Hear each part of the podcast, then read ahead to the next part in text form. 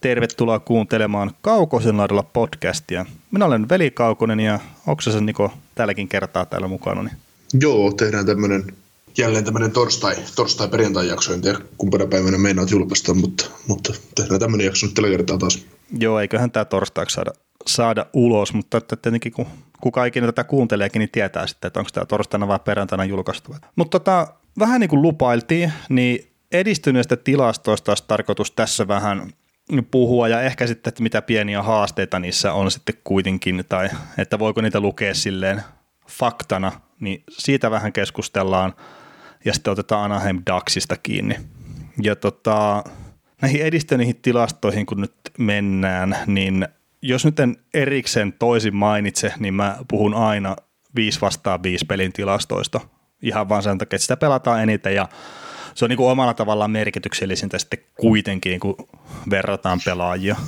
Joo, ei se paljon, jos tässä ruvetaan sekoittaa ylivoimatilastot ja 5 vastaan 5 pelitilastot niin kuin keskenään, niin, tai alivoimat, niin, niin, niin. ei siinä paljon mitään järkeä ole. itse asiassa sen vähän, mitä mä olen lukenut näitä 5 vs 5 tilastoja ja tai niin kuin korseja, niin mä luen aina 5 vastaan 5 tilastoja ja vain joukkueista, koska mua yksittäiset pelaajat niinkään kiinnosta tässä, että joukkue, joukkue on paljon merkityksellisempi kuin mun mielestä tässä tilastossa kuin, kuin tota yksittäiset pelaajat. No joo, vähän samoilla fiiliksillä itsekin ja me mennään sitten ehkä myöhemmin yhden esimerkkipelaajan kautta sitten tohon, niin kuin, että minkä takia itsekin olen enemmän sillä kannalla. Mutta se, mistä me nyt puhutaan hirveän paljon tai jonkun verran nyt ehkä ainakin tässä, niin on korsi tilasto. Ja sehän on niin käytännössä laukausuyritykset kohti maalia hyökkäysalueen sisältä. Ja tämä nyt sisältää myös sitten niin blokatut laukaukset ja maali ohi menneet laukaukset, eli silleen, että jos on niin ollut maalia kohti menevä laukaus, mutta se menee yli tai sitten vähän ohi, niin nämäkin niin lasketaan tavallaan siihen mukaan. Ja sitten toinen vähän vastaava tilasto on Fenwick-tilasto, mutta siinä niin ei vaan blokkeja huomioon tai jos sä blokkaat sen laukauksen, niin sitä ei lasketa siihen tilastoon. Niin siinä on niin pähkinänkuoressa korsitilasto. Ja no sit korsin lisäksi olisi varmaan hyvä myös jollain tavalla tiedostaa, että mikä on maalipaikka. Ja tällä nyt tarkoitan niin kuin ton Natura Statrikin mukaan kerta sitä sivustoa tässä nyt on käyttänyt. Ja, ja, ja Natura Statrikhan jakaa hyökkäysalueen niin kuin kolmen eri arvoiseen alueeseen, että – että on niinku tavallaan muu hyökkäysalue, sitten on maalipaikka-alue ja sitten on vaarallinen maalipaikka-alue. Ja sitten nämä niinku eri alueelta saa eri määrän tavallaan niinku pisteitä laukauksesta. Eli sieltä muulta maalipaikka-alueelta saa niinku yhden pisteen ja maalipaikka-alueelta kaksi pistettä ja ja sitten tota, siitä vaarallisesta maalipaikka-alueelta saa kolme pistettä. Ja sitten jos on tota, rebound-laukaus, niin siitä saa yhden lisäpisteen, tai sitten jos on niinku tyyli vastahyökkäys, niin siitä saa niinku yhden lisäpisteen sitten myös siihen laukaukseen. Ja sitten jos on blokattu, niin se sitten tavallaan, tai jos se kuti blokataan, niin se niinku miinustaa siitä yhden pisteen. Sitten, ja sitten jos se laukauksen kokonaisarvo on kaksi pistettä, niin se on maalipaikka. Jos on kolme pistettä tai enemmän, niin sitten se on hyvä maalipaikka kautta vaarallinen maalipaikka. Ja sitten jos tämä niin maalipaikka-alueen tavallaan haluaa selittää, niin että kuvan kautta se olisi niin helppo selittää, mutta yritetään nyt jotenkin tälleen niin puheen kauttakin selittää niin maalipaikka, niin P-pisteiden yläkaari, siihen voi niin rajaa tavallaan korkeuden puolesta sen maalipaikka-alueen, ja sitten leveyssuunnassa aloituspiste, niin siihen voi rajata sen. Ja sitten kun lähdetään sitä yläpisteeltä tulee sinne aloituspistettä kohti, niin siinä se menee leveyssuunnassa, mutta sitten se lähtee tulee niinku tota maalia kohti vinosti se maalipaikka-alue. Eli oikeasta tolpasta oikeaan B-pisteeseen, vasemmasta tolpasta vasempaan B-pisteeseen. Joo, tai se menee vähän niin kuin tolpista vielä sivulle, mutta käytännössä jo sille voi sanoa tolpista.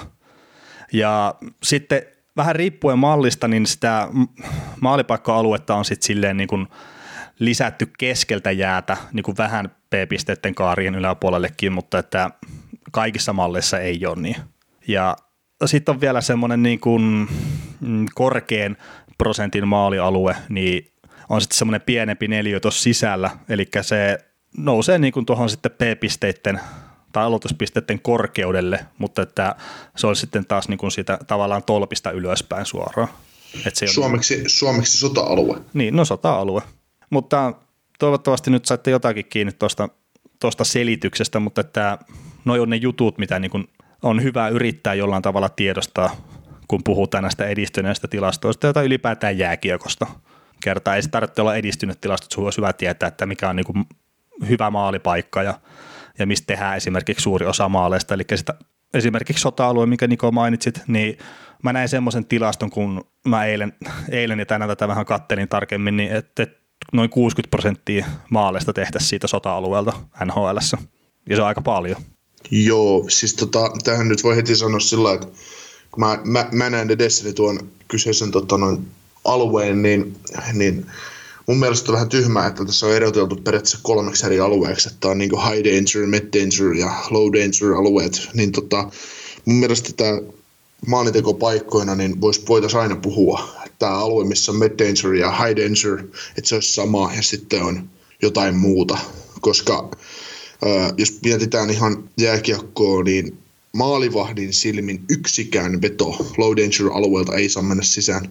Niin, niin siis suoraan, siis suoraan yksi, periaatteessa. Yksi, yksikään suora laukaus ei saa mennä. Siis ohjureilla hän ei voi mitään, mutta periaatteessa jos ajatellaan, että low danger, danger alueelta jostain kulmista tai tota, siniviivasta tai mistä tahansa tulee veto, niin joko siellä täytyisi olla blokki, tai sitten siellä täytyisi, jos se on suora veto, maalivahdin, niin maalivahti saa torjua sen, takia jos, jos siinä on yrittää joku pelaaja niin kun olla ohjelmassa, niin se täytyisi pelata se mailla periaatteessa pois. Eli se on niin kuin, niin, no yksikään veto ei periaatteessa saisi mennä sisään, mikä tulee kauempaa. Mutta, no joo, käytännön tasolla se ei tietenkään näin ole. Että...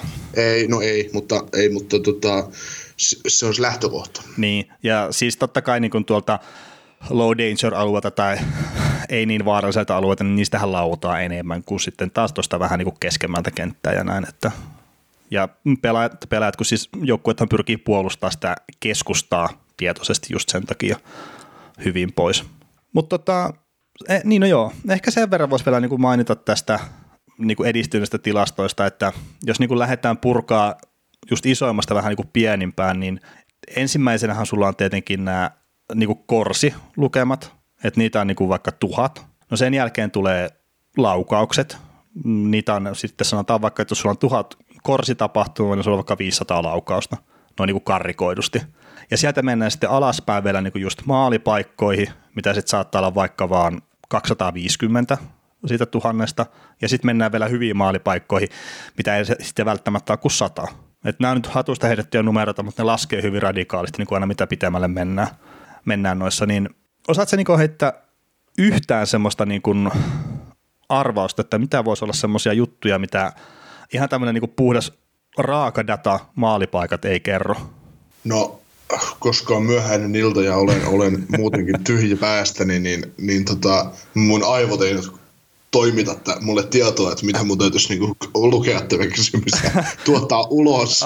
no, no joo, siis ehkä, ehkä tyhmä kysymys, mutta niin ihan niin kuin tämmöinen puhdas, että kun puhutaan maalipaikoista tai jopa niin kuin ihan korsi-tapahtumasta, niin se, että onko ennen sitä laukausta ollut esimerkiksi syöttöä, niin tämä korsitilasto tai puhdas maalipaikkatilasto, niin se ei kerro sitä.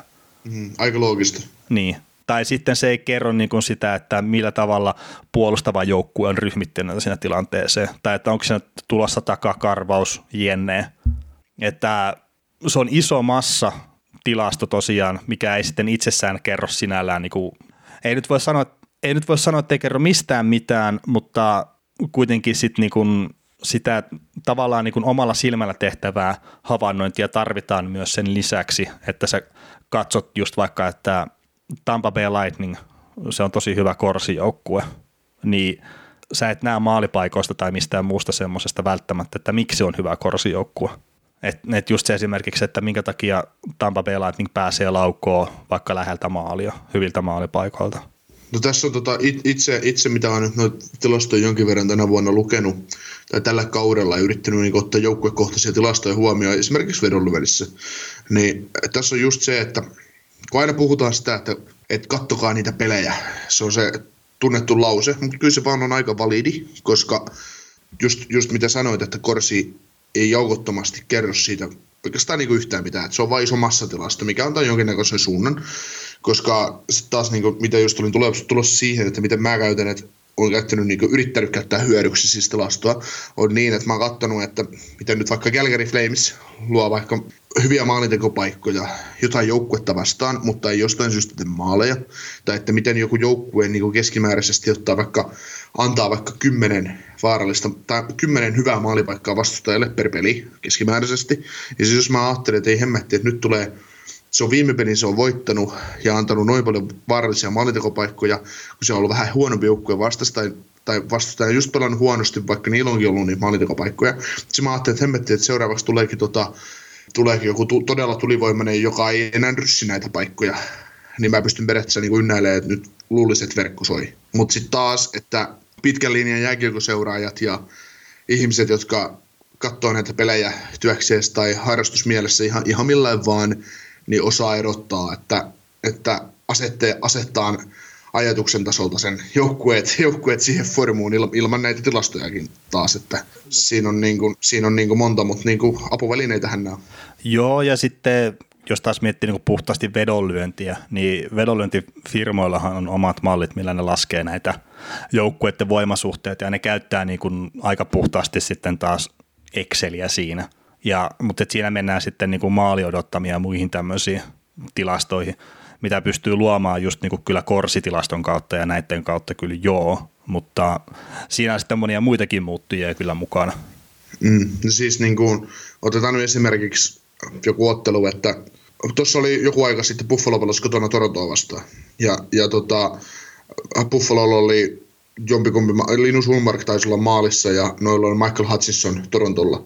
Sitten mä ajattelin, että hemmetti, että Toronto on parantanut hyökkäyspelaamista nyt valmentaa vaihdon kautta ja Buffalo ne on Buffalo, että kyllä ne nyt, kyllä ne ylivoimalla takoo Toronto Hutchinsonin taakse ja Mä mietin, että mistä mä löydän kohteen ja tuttuus tulee vähintään yli 8,5 maalia. Peli 6-4. et siis just se, että äh, taas vedonlyönti, jostain nyt taas verrataan vedonlyöntiin, mistä oli jo puhetta vähän, niin, niin tota, että vedonlyöjillä on oma kaava ja ja tota, vedonly- tai vedonlyöntiyhtiöllä on oma kaava ja vedonlyöjällä on kaikki muu maailman data periaatteessa sitä vastaan osoittaa se, että vedonlyöntiyhtiö on väärässä. Niin ja sitten tietenkin aina se mahdollisuus, että, että se huonompi joukkue voittaa paremman joukkueen. Niin, ja, siis, ja, niin, ja sitä, sitä, sitähän täytyy aina hakea. Että. Niin, niin, totta kai tai siis no kyllähän monta kertaa siis saa parempikin joukkue, joka voittaa ottelun ja on ennakkosuosikki, niin saattaa saada niin hyviä kertoimia, että niitä kannattaa lyödä. Mm, niin, niin. Mutta tosiaan jos yrittää jotenkin mennä takaisin tähän edistyneisiin tilastoihin, niin just toi, että esimerkiksi Korsi tai sitten nämä maalipaikkatilastot ei kerro sitä, että, että karvaako se joukkue esimerkiksi aggressiivisesti hyökkäysalueella että pelaako se niin kuin Vegas Golden Knights vai pelaako se sitten vähän silleen kuin miten Toronto pelasi Mike Babcockin alla. Että et se ei niin kuin just semmoisia asioitahan se ei kerro.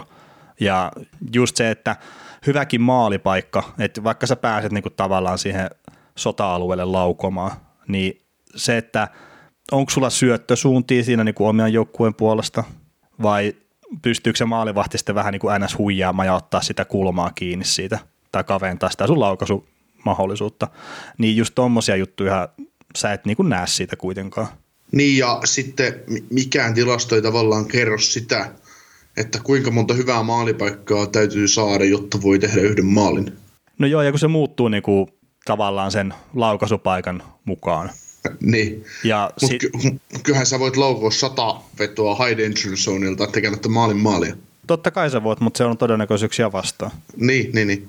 Ja siis sehän näissä niin kun just on, niin kun puhutaan todennäköisyyksistä, niin totta kai sä voit heittää, jos heidät kruuna ja klaavaa, niin totta kai sä voit heittää tuhat kertaa klaavan, ja sit sä oot silleen, no nyt on pakko tulla jo kruuna, niin ei kun se tuhat ensimmäinen kertakin sekin on vielä klaava. Et, et, siis todennäköisyydet ei toimi silleen, että ne menee niin kuin noin 50-60 silleen, kun niiden pitäisi mennä, vaan se saattaa mennä vaikka tuhat kertaa just väärin, ja sitten se vasta niin kuin lähtee kääntyä se data toiseen suuntaan. Ja siinä tulee just tämä mistä ollaan niin puhuttu aikaisemmin jossakin podcasteissa, että jos sun joukkue laukoo huonosti, niin se ei välttämättä ole merkki siitä, tai että se laukaisutehokkuus on huono, niin se ei ole välttämättä merkki siitä, että se niin hyökkäys huonosti tai näin, mutta että se vaan voi olla, että se on niin jostain syystä epäonnekas kaikissa niissä maalipaikoissa, tai kaikissa, mutta että niin pääosin maalipaikoissa, mitä se saa.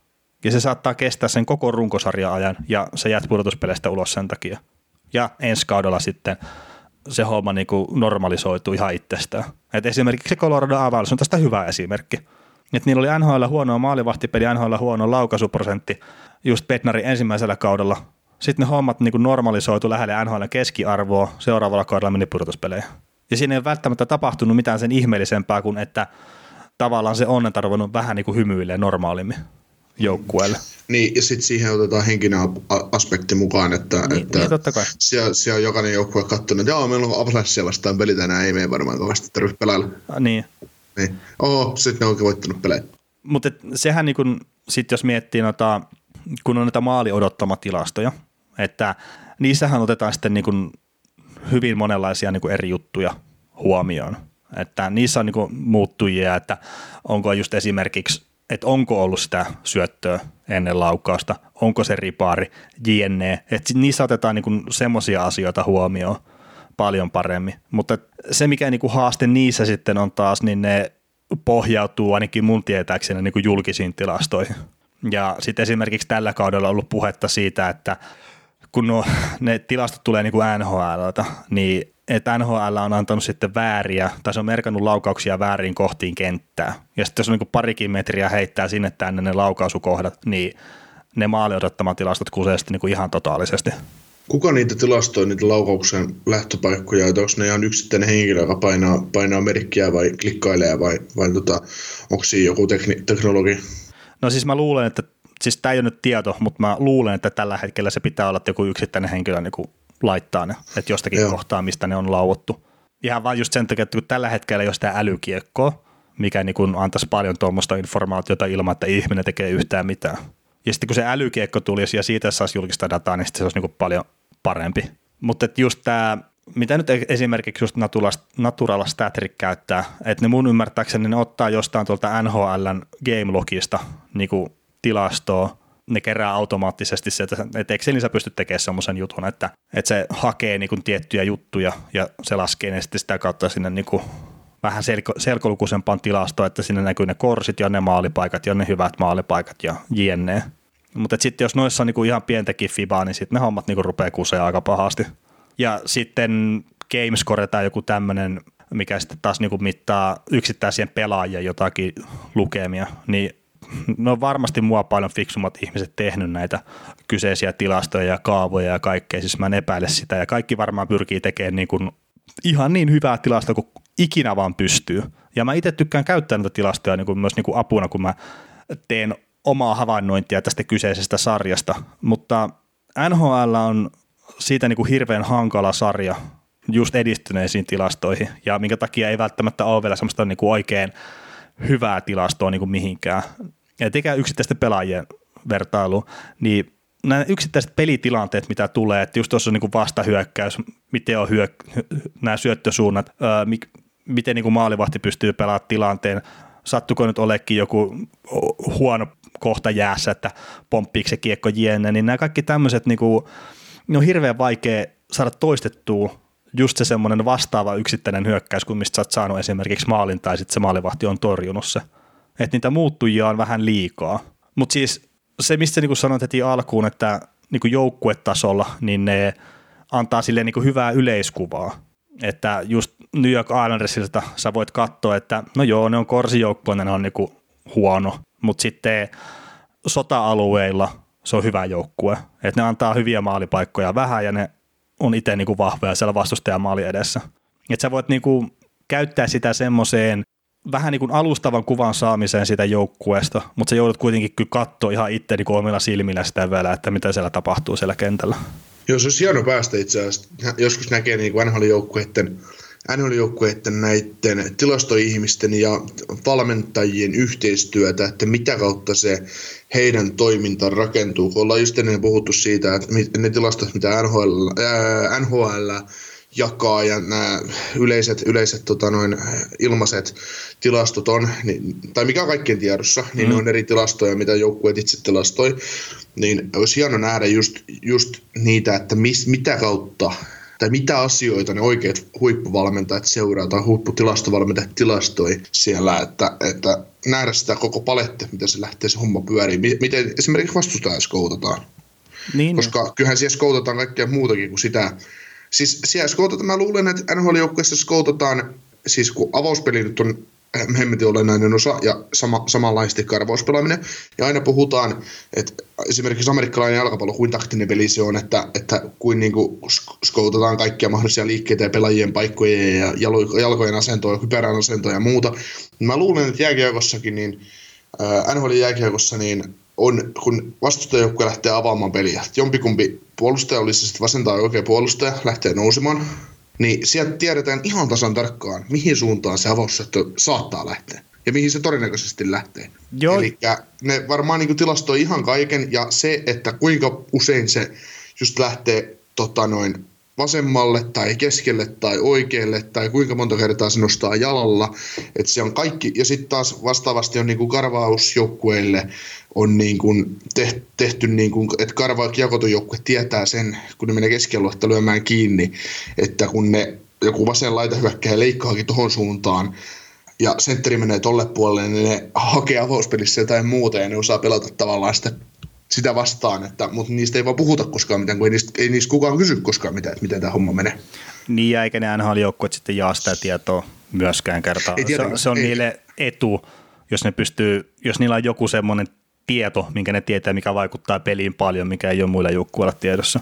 Niin. Esimerkiksi sä nostit joskus, mä en muista ollaanko puhuttu podcastissa tätä vai ihan meidän kes- keskinäisissä puheissa, mutta nostit sen, että kuinka merkittävä tekijä on se kaveri, joka antaa syötön sille pelaajalle, joka vie kiekon hyökkäysalueelle. Ja sitten tässä sanoit, että Jaromir Jaager oli siinä yksi sarjan par- kaikkein parhaimpia. Joo, siis muistaakseni puhuttiin ihan niin podcastissa ja se oli niin kuin, mä nyt ihan enää tarkkaan muista, että kuka sitä puhuu, mutta – se jotenkin liittyi siihen, että mietittiin, että miten Jagri voi edelleenkin olla niin tehokas tavallaan NHL-tasolla, vaikka jalka ei liiku. Niin, no pe, niin peliäly. Niin. Et se on, ja sitten toi, niinku, mitä sä puhuit, että kun skoutetaan vastustajia, niin ihan varmasti on niinku sitäkin, että katsotaan, just jos sulla on joku vähän kiekollisesti lahjattomampi puolustaja, mikä on sitten menossa sinne kulmaan hakea sitä kiekkoa, ja ehkä sitten tiedetään, että se kerkee siihen, että se joutuu menemään maalin taakse. Niin sitten, että annetaanko sille kova paine sinne maalin taakse vai ei. Niin se riippuu, että, että Erik Carlsonille ei välttämättä anneta, mutta että sitten jos siellä onkin joku Roman Polakki, niin sitten saattaa saadakin se aika kovan paineen, koska se tiedetään, että se todennäköisesti ei tule jalalla sen kiekon kanssa sieltä. Mm. Tai sitten jos se on niin kuin, joutuu rystyltä avaamaan tai jotain, että se on niin kuin väärällä puolella tavallaan. Niin, siellä, siellä niin kuin se on kaikki on tavallaan kyllä mietittyä valmiiksi ja kaikki pelaajat tietää sen asian, mutta ei niistä kysytä eikä niihin tavallinen katsoja kiinnitä mitään huomioon sellaisiin asioihin. Ja eikä me, eikä me edes pystytä, vaikka me, vaikka me kaksi ruvettaisiin nyt tilastoimaan jokainen NHL-peli ja ruvettaisiin tasan tarkkaan jokainen syöttö tilastoimaan ja katsomaan, että miten nämä tässäkin toimii, niin ei me silti saata sitä auki, koska ei me tiedetä pelisuunnitelmaa. No siis varmasti monia juttuja niin saisi silleen auki ja noitahan ne niin jotkut tilastoit esimerkiksi, miten helppo on tulla siniviivan yli puolustusalueelle, niin kun se ja se pelaaja on kentällä, tai että miten hyvin ne pystyy sitten niin menee kontrollissa sitten hyökkäysalueelle ja jne. Mutta että kun näenkö just semmoisia yksittäisiä juttuja, mitä on vain joku päättänyt ruveta tilastoimaan, ja ne on huomannut, että niillä on selkeä merkitys peliä. Mutta sitten just, että voitaisiko me esimerkiksi jollain omalla tilastona selvittää se, että että esimerkiksi Erik Kaassoni, että onko sillä se toinen nilkka nyt tämän paskana, että pystyykö se niin kääntyä molempiin suuntiin hyvin vai ei. Niin en ole nyt ihan varma, mutta voi olla tietenkin, että se niin näkisi kerta. Mä oon jo viime kaudella kuullut keskustelua siitä, että Erik Carlson ei pysty kääntyä. Mä nyt en muista kumpi se suunta on, mutta että kuitenkin että se toiseen suuntaan se ei pysty kääntyä takaperin luistelusta hyvin. Että, että se niin kuin olisi se jalkavamma vaivaisi häntä siinä niin, määrin. Ja, ja NHL-pelaajat käyttää sitä hyväkseen. Joo, ja siis kun pelaajat sen tietää, pelaat näkee sen. Niin, niin, niin, niin, ja siis... Kun, sitten se, että jos, jos ajatellaan, että Erik, Erikille on just se oikea puoli on vaikka vaikea kääntyä, niin totta kai ne kiertää aina se oikea, niin kuin pe, pe, siis kiekollinen pelaaja kiertää, rupeaa kiertää Erikkiä vasemmalta puolelta, niin. koska se on Erikille vaikeampi kääntyä ja vaikeampi pysyä tahdissa. Kyllä, mutta hyvin taas niin hyppäsi tälle ei-edistyneestä tai niin edistyneiden tilastojen ulkopuolelle tämä keskustelu. Mutta... No ei, mutta se kuuluu tähän meidän podcastiin. Me puhutaan kaikista muusta. Mitkä Stanley Cup-finaalit oli sitten silloin kymmenen vuotta sitten? No joo, joo. mutta hei, nämä kaikki liittyy kaikkeen ja me puhutaan, puhutaan aiheesta, että minkä takia, minkä takia nämä jutut niin kuin, ei, ei välttämättä, ei näihin kannata aina ihan ihan tota noista kymmenpinnaisesti niin luottaa tai lähteä tekemään mitään suurempaa johtopäätöstä. Niin meidän juttuihin nimenomaan. Niin. no joo, mutta pitäisikö hyppää Anaheim Ducksiin, mikä on nyt tämä meidän viikon kakkosjoukkue? Mennään. Eli Anaheim Ducksin tämän kauden tilastot, niin 12 voittoa, 14 tappiota ja sitten on vielä noiden lisäksi neljä tappia tullut varsinaisen peliajan jälkeen ja 28 pistettä runkosarjaan. Peleihin suhteutulla pisteprosentilla ovat NHL-joukkueiden siellä 26 noissa pisteissä ja viimeiset 10 pelin on 3, 5 ja 2, eli ei hirveän hyvää. Ylivoima on ollut 10,5 prosenttista, mikä on NHL toisiksi huonoin. Alivoima 76,8 prosenttista, siellä 24.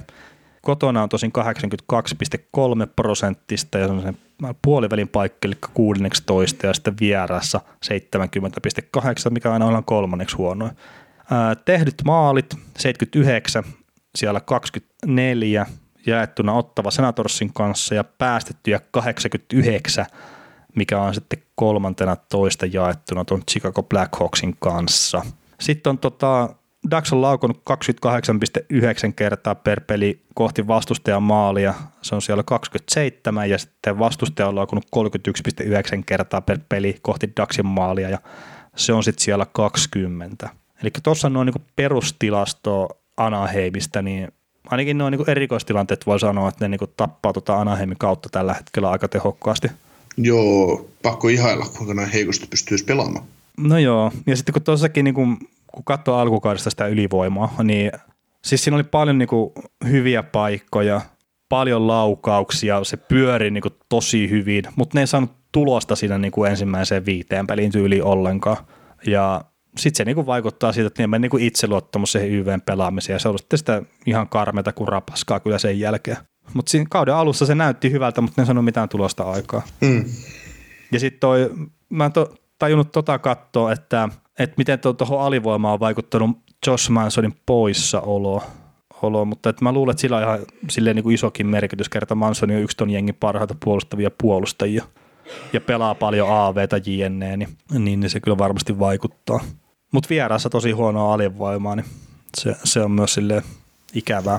Se on hyvä lähtökohta jokaiselle pelille, että olet vieraissa ja on paska alivoiman joukkue ja sitten menet ja otat pari jää ja muutenkin. Niin sitten kuitenkin, että vaikka, vaikka tota, ei sillä varmaan tule ajatelleeksi, mutta kyllä niin kuin aina enemmän kotiottelut, kotijoukkueet yleensä voittaa pelejä enemmän kuin vierasjoukkueet. No joo, ja Anaheimikin on kotona ollut silleen niin kuin, no suhkot ok, että 8, 6 ja 2 ja vierassa sitten 4, 8 ja 2, että, että kotipelaaminen – riittää about pudotuspeleihin, mutta vieraspelaaminen ei mitenkään. Toki kotona pitäisi olla paljon parempi vielä, että se olisi oikeasti olla niin pudotuspelijengi. Niin, niin siis toi on 50-50 pinnan joukkue kotona. Niin, no niin on vähän reilu, mutta että joo. No siis kahdeksan voittaa kahdeksan tappioa. Että. Niin, niin, mutta sitten kun ne kaksi on mennyt jatkoajan kautta. Niin, niin, niin, niin, niin, niin mutta siis kuitenkin. Että joo, joo, siis tiedän. Hävitty, kun hävitty, kun hävitty. Niin, kyllä. Koska huippujoukkueet pelaa sen sama, sama, sama, sama 10-5-2. Niin. niin, ja siis huippujoukkueet minimissään tasainen pisteet siellä vieraissa. Mm. Ja sitten ne pelaa kotona tosi hyvin. Mutta tota, mainitaan nyt tuosta, kun mä kerta katoin noin niin kuin Josh Mansonin kanssa ja ilman, niin ennen Josh Mansonin loukkaantumista niin 6, 5 ja 0, eli 12 pistettä saivat. Ja sitten nyt ilman Josh Mansonia niin 6, 9 4, eli 16 pistettä, niin sillä on ollut silleen niin kuin suhkot iso merkitys tuohon Daxin kauteen ja tietenkin se, että onko siellä Erik Goodbranson vai Josh Manson ja sitten Hampus Lindholmin pakkiparina, niin sillä on tietenkin pikkasen merkitystä. Mutta silleen Anaheimi kannalta hyviä uutisia, että Josh Manson saattaa pelata jo seuraavassa pelissä. Et oli jo silleen niin kuin, no ei nyt ihan varmaan peli, peliajan päätös silleen, tai peliaamun päätös tuohon edelliseen peliin, mutta että about niillä paikkeilla mennään ja Mansonin kanssa. Joo, mutta jos niin kun, en tiedä, onko sulla muuta, mutta jos mä haluan, haluaisin hypätä tuon joukkueen pelitapaan, niin mitä mieltä sä oot siitä? Joo, mä haluan nyt Dallas Eakins kerta kun tämä joukkueen valmentaja, ja kaikki asioihin pitää haluta saada Suomi-kulma. Ää, niin, niin, niin, silloin kun Teemu Selänen rikko NHL tulokkaiden maaliennätyksen, eli oliko se nyt maali numero 54, minkä se teki sitten Quebec Nordic verkkoon tai Domin hienosta syötöstä, niin niin, niin Dallas Eakins oli se kaveri, mikä nappasi Teemu Selänteen hanskan kiinni sen jälkeen, kun se oli heittänyt se ilmaa ja ampunut se alas sieltä. Tämmöinen täysin niin kuin mihinkään liittymätön knoppitieto, mutta mun mielestä ihan hauska kuitenkin. Mutta joo, siis joukkueen pelitapa, niin öö, viime kauteen verrattuna huomattavan paljon enemmän kiekollisempi ja semmoinen niin kuin, tämän näkee sitten, jos haluaa jotain heatmappeja ja muita esimerkiksi katsoa, niin näkee niin kuin just silleen, että Anaheim Ducks niin kuin tällä kaudella verrattuna viite, viime kauteen, niin ne menee sota-alueelle vastustajan maalilla huomattavan paljon viime kautta paremmin, ja ne pitää myös sitä omaa sota-aluettaan huomattavan paljon viime kautta paremmin puhtaana. Mm. Tuossa alkukaudesta silloin, kun Daxi tota, pelasi niin kuin hyvää lätkää ja säkin sanoit mulle, että jos ne pelaa tollain ja menee pudotuspeleihin, ok, jos ne olisi pelannut sille. Niin tota, se oli itse asiassa Daxia, kun katto ja tota pelitapaa, niin se näytti sieltä 2010-luvun niin kuin alun Daxilta, mitä se oli Bruce Budron aikana. Eli se oli niin kuin jo viihdyttävä joukkue seurata. Mm, ja nimenomaan se oli viihdyttävää silloin, mutta että, ja siis on se nytkin viihdyttävää katsoa. Että ei, ei siinä, ja siis mulla jää niin kuin monesta pelistä semmoinen fiilis, kun katsoo Daxia, että no olisi ihan hyvin voinut voittaa sen pelin, mutta sitten just, että ehkä siellä se kärkiosaaminen, paljon nuoria hyökkääjiä ja tälleen se vaikuttaa. Ja sitten yksi, mikä niinku on ollut mun mielestä tällä kaudella niinku todella erikoinen juttu, mutta etenkin tässä niinku joku tyyli viimeistä 15 peliä, niin mulla on jäänyt niinku lähes poikkeuksesta semmoinen fiilis, että Anaheim on hävinnyt maalivahtipelin vastustajaa vastaan. Niin, mihin toi ei vaan, niin kuin, toi joukkue ei vaan voisi niin periaatteessa mi, mihin se ei ainakaan saisi hävitä. Ni, no ei, niitä ei pitäisi hävitä. Ja, siis, ja senkin näkee sitten taas kyllä niistä edistyneistä tilastoista, että ei John Gibson ole ollut niin hyvä kuin mitä se oli viime kaudella. Et to, toki siis joo, vastustaja pääsee maalipaikoille ja näin, mutta että mutta siinä Mut on, on, se, niin, on, se, on se päässyt edelliselle, edellisellekin kaudella. On, on. Ja sitten kun siinä on semmoinen niin raivostuttava piirre, että – siis niin kuin siinä samassa pelissä Gibsonin saattaa päästä yhden tai kaksi semmoista niin kuin ihan täysin ihmeellistä maalia, ja sitten se niin kuin pelastaa puolenkymmentä semmoista niin kuin hyvää maalipaikkaa. Et niin kuin paljon parempi fiilis jäisi, jos, jos se ei tekisi niitä haamutorjuntaa, vaan se päästäisi niistä ne maalit, ja sitten ottaisi ne helpot kudit kiinni. Mm. Mutta siinä on, tämäkin niinku aina jänne juttu, että, että tota, niinku just Dax on nyky, nyt parempi, mitä se oli esimerkiksi viime kaudella. Ja viime kaudella John Gibson oli ainut syy, minkä takia nämä Dax ei varannut ykkösenä. Niin.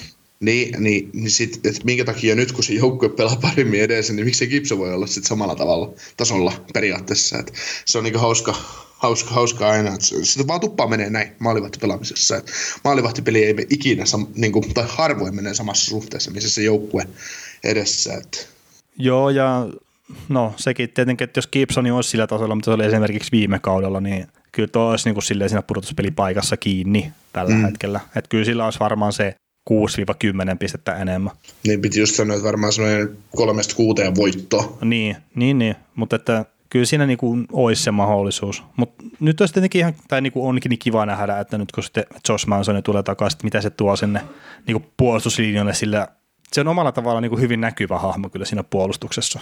Mitä tota noin, nyt kun me, me ollaan menty näihin pelaajia vähän, niin alkukaudesta kun tuli seurattua just Daxia muutama, muutaman pelin verran enemmän, mitä nyt tässä viime aikoina, niin, niin tota, iski silmän, silmäni tuohon hyökkäin nimeltä Derek Grantiin. Ihaili hänen pelitapaansa, että kuin, niin kuin, kuin, niin kuin voi olla pelata tuolla niin oikeasti vaistoilla ja mennä hyvin, hyvin maalipaikkoihin tai niin kuin löytää tiensä maalille ja on aina siellä, missä sattuu ja tapahtuu hyökkäyspäässä.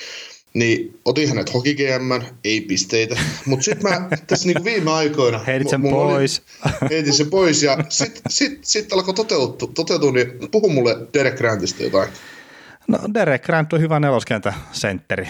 Et ei siinä niinku pystyy tekemään jo tehoja, mutta ei kannata ehkä ottaa niitä hattutemppuja sieltä ihan joka peli.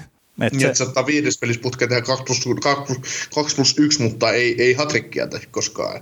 niin, ne, niin, mutta, se, mutta siis Derek Granttihan oli tota, semmoinen kaveri, millä oli sillä oli yllättävän pitkä, että se teki niinku ensimmäisen NHL-maali, muistaakseni. Et sehän oli niinku myös näitä hyviä AHL-pelaajia ja pitkään niinku pyöri tuossa NHL-kuviossa mukana. Niin se on pelannut 2012-2013 ensimmäiset pelit NHL, ja sitten heti 2017-2018 se teki ensimmäisen maali NHL. Siinä on saanut vanhemmat käydä muutaman matsin katsomassa siinä välissä, että aina, tulkaa syy katsoa, tänään mä sen teen.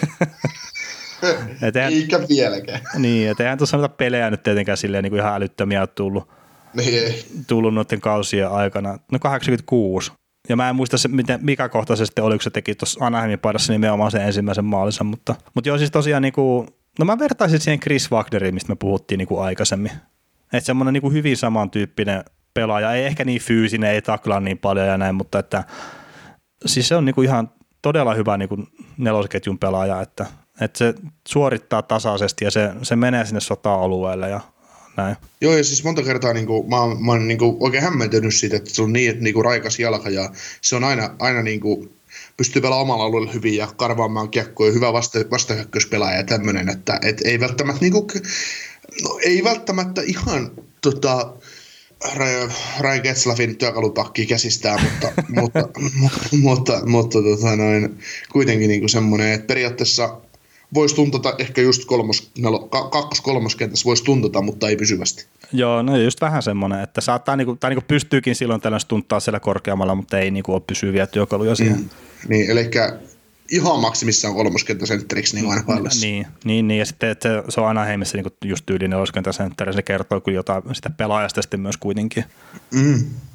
Mutta tota, yksittäisistä pelaajista minun on pakko mainita kertaa, mä oon tätä niin miettinyt tässä viime päivinä jonkun verran, mutta Devin Shore, niin sillä on kyllä semmoinen kaveri, jonka lapaa hyökkäys menee kuolemaan. että jos on niinku just semmoinen vähän, että et on varma, varma, että onko tästä hyökkäyksestä mihinkään vai ei, niin sen kun toimittaa Devin Shoren lapaa, niin se on ihan varma, että ei tapahdu enää yhtään mitään positiivista. Mä en käsitä sitäkin kaveria, että kun tuli, tuli, häntä tuli paljon seurattu Dallasin aikoina.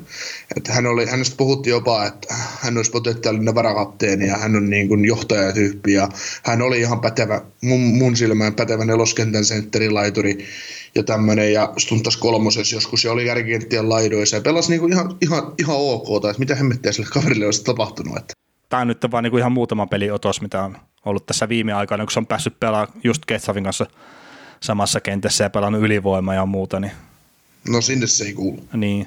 Mutta joo, Kestavikin on niinku just semmoinen kaveri kyllä, että et mä en ihan täysin itse niinku ymmärrä sen dissaamista, mitä niinku saa lukea aika paljon, että et on niinku, mun mielestä se on hyvä, hyvä kapteeni ja näin. Ja, et toki saattaa vielä näyttää ylimielisesti ja kaikkea tämmöistä ja antaa semmoisia hölmejä, hölmejä syöttejä välillä, sokkosyöttejä suoraan vastustajan lapaan, mutta noin niinku kokonaiskuvassa niin positiiviseksi ja se arvo tuolle joukkueelle. Ja se voisi olla hyvinkin kymmenen syöttöä enemmän tälläkin kaudella, jos tota olisi enemmän semmoisia pelikavereita ympärillä, mitkä osaa pistää kiekkoa tyhjää maaliin.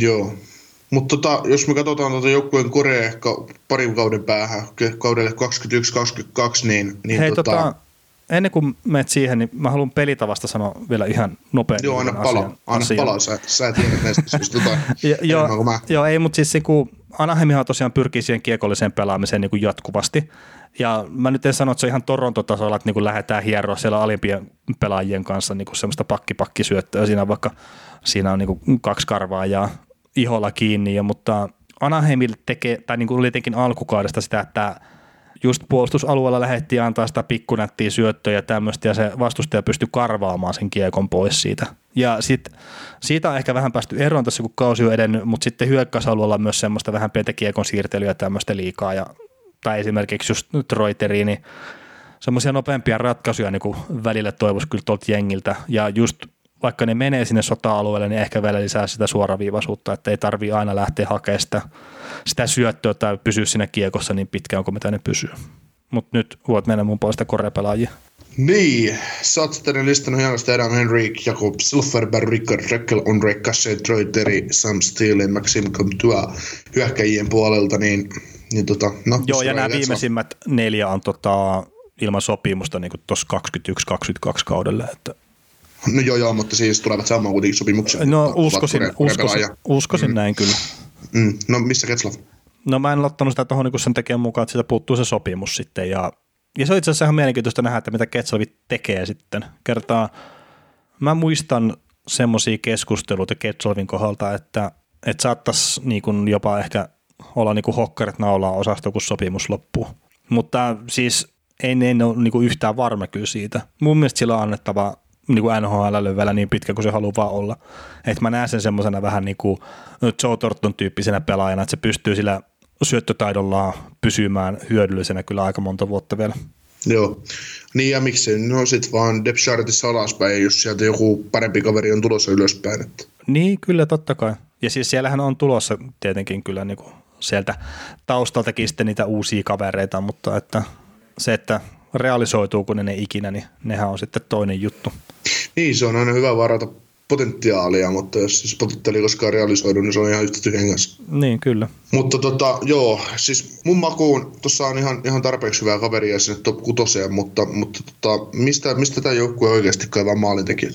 No maalintekijät on se ongelma tietenkin, mutta se, se on ihan yleisesti NHL-tasolla, että eipä niitä maalintekijöitä välttämättä ole ihan älyttömästi. Mm. Et, Et kiekko vaan maalille ja Derek Rantti sinne hakkaamaan itse sisälle. Niin. niin. Se saatetaan jossain vaiheessa jopa lukea pois. No ehkä. Et jo, mä tiedän itse asiassa, että jotkut niin kuin Anaheimin fanit esimerkiksi odotti Maxin Contuasta semmoista niin kuin maalintekijää, mutta mä sanoisin, että se on semmoinen niin kuin koriperin laittipainos pelaajana, että samalla tavalla niin kuin ilkeä kaveri pelata vastaan ja rottaile ja näin, mutta että mä en niin näe siinä välttämättä semmoista niin 40-50 maalin potentiaalia itse henkilökohtaisesti. Niin, siis tämä on mielenkiintoista just, että kuinka paljon niin fanit on ja seuraajat on dissannut jotain pelaajia, niin kuin mäkin olen koriperiä mm. dissannut, dissannut ja jonkin verran jossain käänteessä. En, va, en varmaan mitenkään kauheasti, mutta olen kuitenkin dissannut. Sitten mä oon kuitenkin dissattu semmoisia kavereita, että, jotka on painanut sitten 40-50 maalia ja sinne väliin, tai plus, plus 35. Mm, niin kyllä.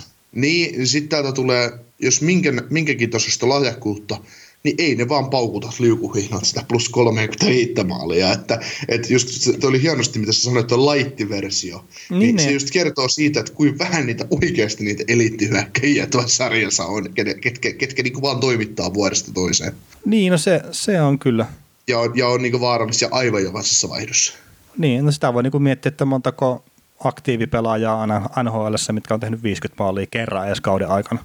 Niin, ei, niin, niin ja vaikka 40kin, että ei, niin. ei, niitäkään, ei niitäkään ihan liikaa Ei, ei. Ja siis vaikka, se... vaikka nyt viime kaudella tulikin muutama 40 mm. maalin pelaaja, mutta silti. Niin, niin kyllä. Ja se just, että jos Comtua nyt pystyy 30 maalin pelaajaksi nousemaan ja se on samanlainen ärsyttävä pelaaja kuin mitä se nyt no, niin kuin muuten on, niin se on erittäin arvokas pelaaja joukkueelle. Mutta just semmoista sniperi, niin enpäs nyt oikein osaa sanoa kyllä sitten tuohon jengiin, että, että Rakel on tällä hetkellä varmaan niin joukkueen paras maalintekijä, mutta että ei sekään niinku semmoinen sniperi-sniperi ole. Ei muuta kuin pupirajan takaisin. no ei vaan, mutta siis, mut niin. No siis tiedät tietenkään, miten nämä niinku ikinä, ikinä nämä pelaat niinku sitten realisoituu, mutta tämä Tämä, tämä Braden Tracy saattaa olla jonkunnäköinen maalintekijä tulevaisuudessa NHL-tasolla ja sitten toi Trevor Zekras on se mahdollinen pelin rakentaja sitten siihen, mutta, mutta noin just silleen, ei se, että jos sä teet 60 maalia junnuissa, minkä muistaakseni Emerson Etem teki, niin ei se nyt nhl ole ihan hirveästi kuitenkaan sitten realisoitunut. Mm. Ja itse asiassa just niin kuin junnuissa, niin sä todennäköisesti pystyt tekemään etään niin kuin kauempaa maaleja kuin nhl Niin sille jos katsoo esimerkiksi junnu kisoja, tai jos sä kattelit jotain OHL tai tämmöistä VHL, mitä näitä nyt on, niin kannattaa kiinnittää siihen huomioon, että että millä tavalla ne pelaajat tekee siellä maaleja, että äh, tekeekö ne sillä niinku ihan jumalaisella laukauksella jostain P-pisteiden kaarien yläpuolelta, jopa siniviivan tasolta, vai tekeekö niitä maaleja sille, että ne menee sinne sota-alueelle? Kerta, jos ne tekee ne sille, että ne menee sinne sota-alueelle, niin ne on todennäköisemmin sitten niin toistettavissa NHL-tasolla. Niin, koska se on DNAssa se sota-alueelle meno. Niin. Ja kyllä se on, jos sä junnu, junnuissa jo painat sinne, niin kyllä sä tulet sinne painaan aina myöhemminkin. Niin, niin, mutta se va- yhä, yhä yhtä se mailla se, se, niin kuin junnuissa ja miehissäkin tuntuu, kun sitä käsillä hakataan. Että... Hmm. Mutta mut se vaan niin kuin tosiaan, että jos sä sieltä siniviivan tuntumasta pystyt heittelemään rannarilla maaleja junnuissa, niin se on ihan varma, että NHL-maali vahelle ne ei mene. Mm, näin on. Eilet sitten ole Patrick Laine, mutta semmoisia laukauksia on tosi harvalla. Mm. Joo, sitten tuota pakistoa, pakistoa mietitään, niin onko Hampuus edelleen tuon joukkueen paras puolustaja? Ei. No se, kun se on just silleen, että miten sä määrittelet joukkueen parhaan puolustajan. Että et Cam Fowler on niinku omalla tavallaan roolinsa puolesta ehkä joukkueen ykköspuolustaja, niin kuin silleen, että se pelaa YVtä enemmän ja enemmän minuutteja ehkä jopa ja näin. Mutta sitten Hampus Lindholm pelaa niinku kovimmat minuutit tuosta jengistä se mätsätään, tai se mätsätään just niinku vastustajan parhaita vastaan ja se ottaa paljon enemmän puolustuspään aloituksia ja se pelaa alivoimat ja kaikki tämmöiset. Niin on, on, se silleen niinku, mä sanoin, että se on joukkueen tärkein puolustaja. Joo, et meillä on tässä, niin kuin sä oot sanonut, korepelaajiksi Josh Manson, Hampus Lindholm, Cam Fowler ja Josh Mahuda. No se on kysymysmerkki. Äh, niin, niin, siis tota, äh, mitäs, miltä Larsson on näyttänyt sulle tällä kaudella? Siltä, että niinku, ei ole mitään väliä pelaakse vai Mm, ei, ei tuo niinku merkittävää no muutosta. Niin, tosin ei se hurrakaan näyttänyt mitenkään niinku erityisen kovalta, mutta sillä on vähän enemmän kiekollista lahjakkuutta sitten taas kuin Larssonilla. Niin. Mm. sattuuko sua vielä, että se Theodore lähti Vegaseen? Äh, kyllä ja ei, kerta mä haluaisin niin tuossa kyseisessä pelitavassa, mitä nyt pelataan, niin mä haluaisin nähdä Seat Theodorin, Sami Vatasen ja Brandon Montuuri. niin, se on kolme ulostettua puolustajaa. Niin, mutta se, siis ne kolme pakkia tuohon pelitapaan, niin ei vitsi, se olisi niinku kova juttu. Sen... Niin, kiekko saataisiin hyökkäysalueelle, mutta kukaan ei tekisi maaleja. niin, niin, on se siis totta kai se Sediodor, niin huikea puolustaja niin kuin silleen omalla tavallaan, mutta että siitä nyt haluttiin maksaa sitten se, se hinta, että ne otti sen Clayton Stonerin muistaakseni siinä samassa, että että ne pääsi siitä palkasta sitten eroon. Että se oli siihen kohtaan niin semmoinen pakkorako ja mä ymmärrän sen, kun haettiin mestaruutta, mutta se nyt ei sitten niin kuin realisoitunut ikinä mihinkään. Mm, siis kenet ne uukosottaa? Öö, siinä oli Silverberry, oli ainakin, ja sitten olisiko siinä Josh Mansoni ollut näitä niin kuin mahdollisia potentiaalisia kohteita mitä ne olisi voinut ottaa. En muista, olisiko Richard Raake ollut sitten siinä myös, mutta niin kuin silleen se oli, että Josh Manson ja Jakub Silverberg olisi ainakin jäänyt suojausten ulkopuolelle. Kerta niillä oli näitä Kevin Pieksoja ja tämmöisiä, mitkä oli pakko suojata. niin sitten se, sit se niinku maksoi just tavallaan tämän Se Theodore. No joo, no sitten jos, jos asia meni niin, että Se Theodore meni kaupassa tonne, jotta ne ottaa Clayton Stonerin, niin oli se niinku tavallaan periaatteessa No joo, ja sitten taas jos niin kuin Josh Manson olisi lähtenyt tuosta jengistä, niin se on semmoinen menetys, mitä toi, toi puolustus ei niin kuin kestä. Mm. Ja Josh Manson on, niin kuin, että jos puhutaan semmoinen niin kuin ideaalipuolustaja just esimerkiksi Toronton nippu, niin Josh Manson olisi just sitä, mitä se jengi tarttisi. No mitäs tota noin, uh, William Nylander ja ykkönen vaihdettu Josh Mansoniin, kello te, tekisitkö et? E, e, siis mä en, mä en tekisi. Vaikka mä tiedän, että niin kuin, no Daxi tarvii hyökkäystä ja siis tälleen, mutta että ei, siis mä vaan niin kuin itse henkilökohtaisesti koen, että Mansoni antaa enemmän tuolle joukkueelle. Joo. Kyllä, ja sitten tietysti Gibson, Gibson vielä korepelaajana tuo maalivahdessa, että no se nyt oli aika itsestä selvääkin. Että. Ellei Lukas Dostal aja ohi. ei, ei ehkä ihan heti. no hyvinhän se on pelannut tuolla Ilveksessä. Mm. No joo, mutta me puhutaan, sä vertaat nyt kuitenkin SM Liiga maalivahtia, no, niin kuin no. maailman top 5 maalivahtia. No, no joo, ei kyllä, kyllä. ja sehän, sehän siis niinku just Gibsonistakin, että sillä on hyvä sopimus kuitenkin monta vuotta eteenpäin. Että se, että jos nyt tämä kausi tosiaan saattaa tai näyttäisi menevän vähän heikommin, niin ei sillä ole mitään merkitystä. Niin, siis murrosvaiheessa tämä joku edelleen on. Että se on niinku tavallaan sellainen potentiaalinen menestyjä, mutta silti uudelleenrakentaa. No joo, siis kyllä toi homma on silleen, että sanotaan vuoden kahden päästä, niin, tai no kahden kauden päästä, mä nyt ensi kaudeksi vielä laskisi hirveitä odotuksia kerta, kerta, kerta. Ei siellä tulossa välttämättä niin paljon tota potentiaalista nuorta. Et toki Steel ja Teri, jos ottaa niinku askeleet eteenpäin, niin se auttaa paljon ja, ja näin, mutta ja sitten itse asiassa mua niinku kiinnostaa nähdä se, että sitten ensi kauden alussa, kun menee niinku niin pitkälle, niin kun on nyt yhden kauden harjoitellut tätä kiekollista pelaamista, niin miltä se näyttää sitten, kun kausi alkaa sitten ensi syksynä, että onko se niin kuin enemmän selkäytimessä, se tulee niin kuin helpommin semmoista niin kuin fiksua pelaamista, kun nyt se on niin kuin selkeästi myös osittain sitä, että harjoitellaan vähän pitämään sitä kiekkoa ja haetaan niitä niin kuin fiksuja syöttelinoja ja kaikkea tämmöistä. Että... Niin yritetään liikaa, että se ei tule ihan vaistoilla. Niin, ei se siis selkeästikään. Siis ihan sama sanottiin, kun jos sä katsot Toronton pelejä, niin se näyttää tällä hetkellä sitä, että, että vaikka siellä on lahjakkaat pelaajat ja muut, niin ne niin kuin, nyt vähän niin kuin haetaan sitä uutta rytmiä tavallaan siihen pelaamiseen, kun on annettu se vapaus olla kiekollinen. Joo.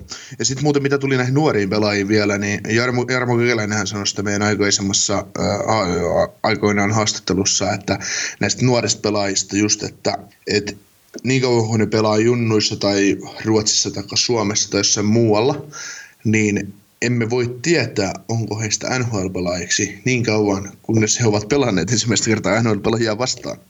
No se on totta. Se, niin, se on vaan niinku, se on niinku semmoinen vaan hyvä lainalaisuus, mikä kannattaa muistaa, että, että, että niinku just aloita, aja, puhutaan näistä, niinku hehkutettiin just Kaapo Akkoa esimerkiksi syksyllä, että kuinka hän lyö NHL läpi ja kuinka hän, he tekee kovaa jälkeen, kovaa jälkeen Panarinin kanssa Rangers ykkösessä kuinka tulee dominoimaan, niin ee, se on aina, aina, ei ne, vaikka hyvä pelaaja on kyseessä, niin aina vähän niin kuin jarrua, jarrua vähän, että mutta, mutta ihmiset kaipaavat otsikoita ja ihmiset kaipaavat hehkutusta ja kaikkea muuta, niin antaa hehkuttajia hehkuttaa, mutta pidetään me tolkun ihmiset.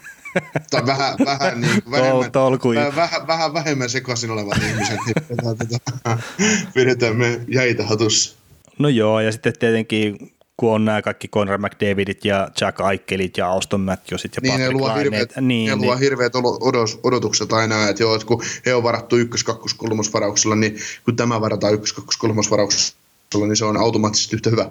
No niin, ja eikä, siis niin kuin ei millään pahalla nyt esimerkiksi viime kesän varattuja pelaajia kohtaan, mutta eihän siellä niin kuin se kärki ollut niin kovaa kuin just esimerkiksi siinä Matthewsin varausvuotena tai McDavidin varausvuotena. Niin se on vähän sama juttu, että, sillä, että niin periaatteessa, että jos sä olisit ollut varauskelpoa, niin tänään niin sä olisit ollut ehdoton top 5 varaus. no totta kai. Mutta sit, sit sä olit varauskelpoa, niin vähän vääränä vuonna, niin sä et mennyt ollenkaan.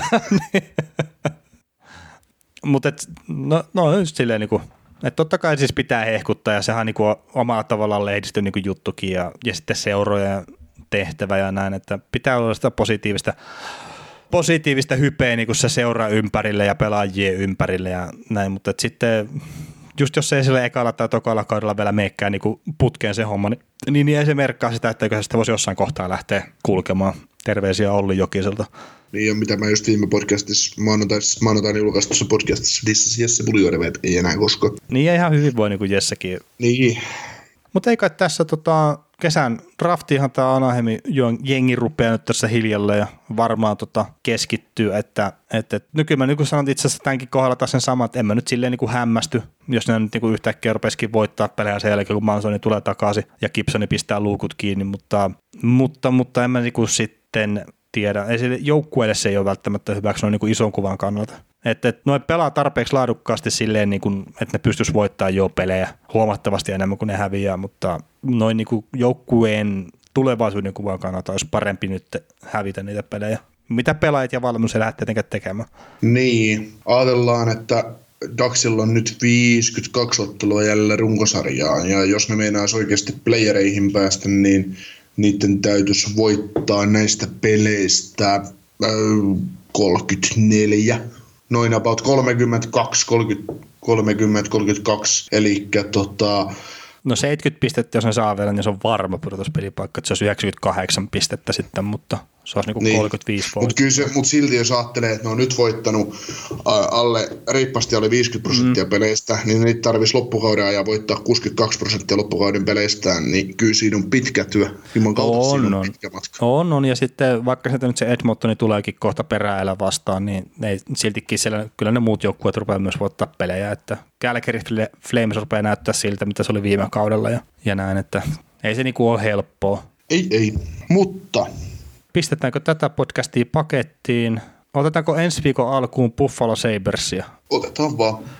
All right. Mutta hei, isot kiitokset, jos kuuntelit podcastin näin pitkälle. Mä en tiedä, miksi mä otan aina näin pitkä, että sanon, että palautetta voi laittaa kaukosenlaidalla at gmail.com tai Facebookiin saa heittää, siellä on ryhmä, saa liittyä jne. Ja sitten mut löytää Twitteristä, että veli Kaukonen, niin sinne saa mulle heittää myös palautetta. Jos ei halua julkisesti heittää, niin mulla pitäisi olla privaaviestit auki, niin sinne saa sitten haukkua ja mä voin sitten käsitellä ne palautteet sitten asiallisesti etsiä osoitteen niin lähettää minut paikalle. no, ei, Kaiva osoitteen, osoitteen esiin, että nyt, nyt tuodaan fyysisempi podcastista käymään, että oliko sinulla jotain negatiivista sanottavaa? Ajatte, ajattelin lähinnä, että panna delete-nappia, mutta... Ignorata aivan täysin. niin, no, no ei, ei. Ja sitten, jos nyt et ole tilannut vielä podcastia, niin kannattaa sekin tehdä, sillä olet ilmeisesti tykännyt sitä, mitä kuuntelit, jos näin pitkällä olet ja et ole tilannut. Niin saat sitten ilmoitukset näistä podcasteista, että näitä tulee nyt kuitenkin joka viikko ainakin se yksi jakso tässä. Mutta, ja mahdollinen joululive. Joo, 21. päivä ehkä. Ehkä. se, selviää, se selviää maanantain jaksossa. No, no, no niin, pidetään jännitystä yllä. Jees, mutta hei, isot kiitokset ja palataan maanantaina sitten ääneen seuraavan kerran.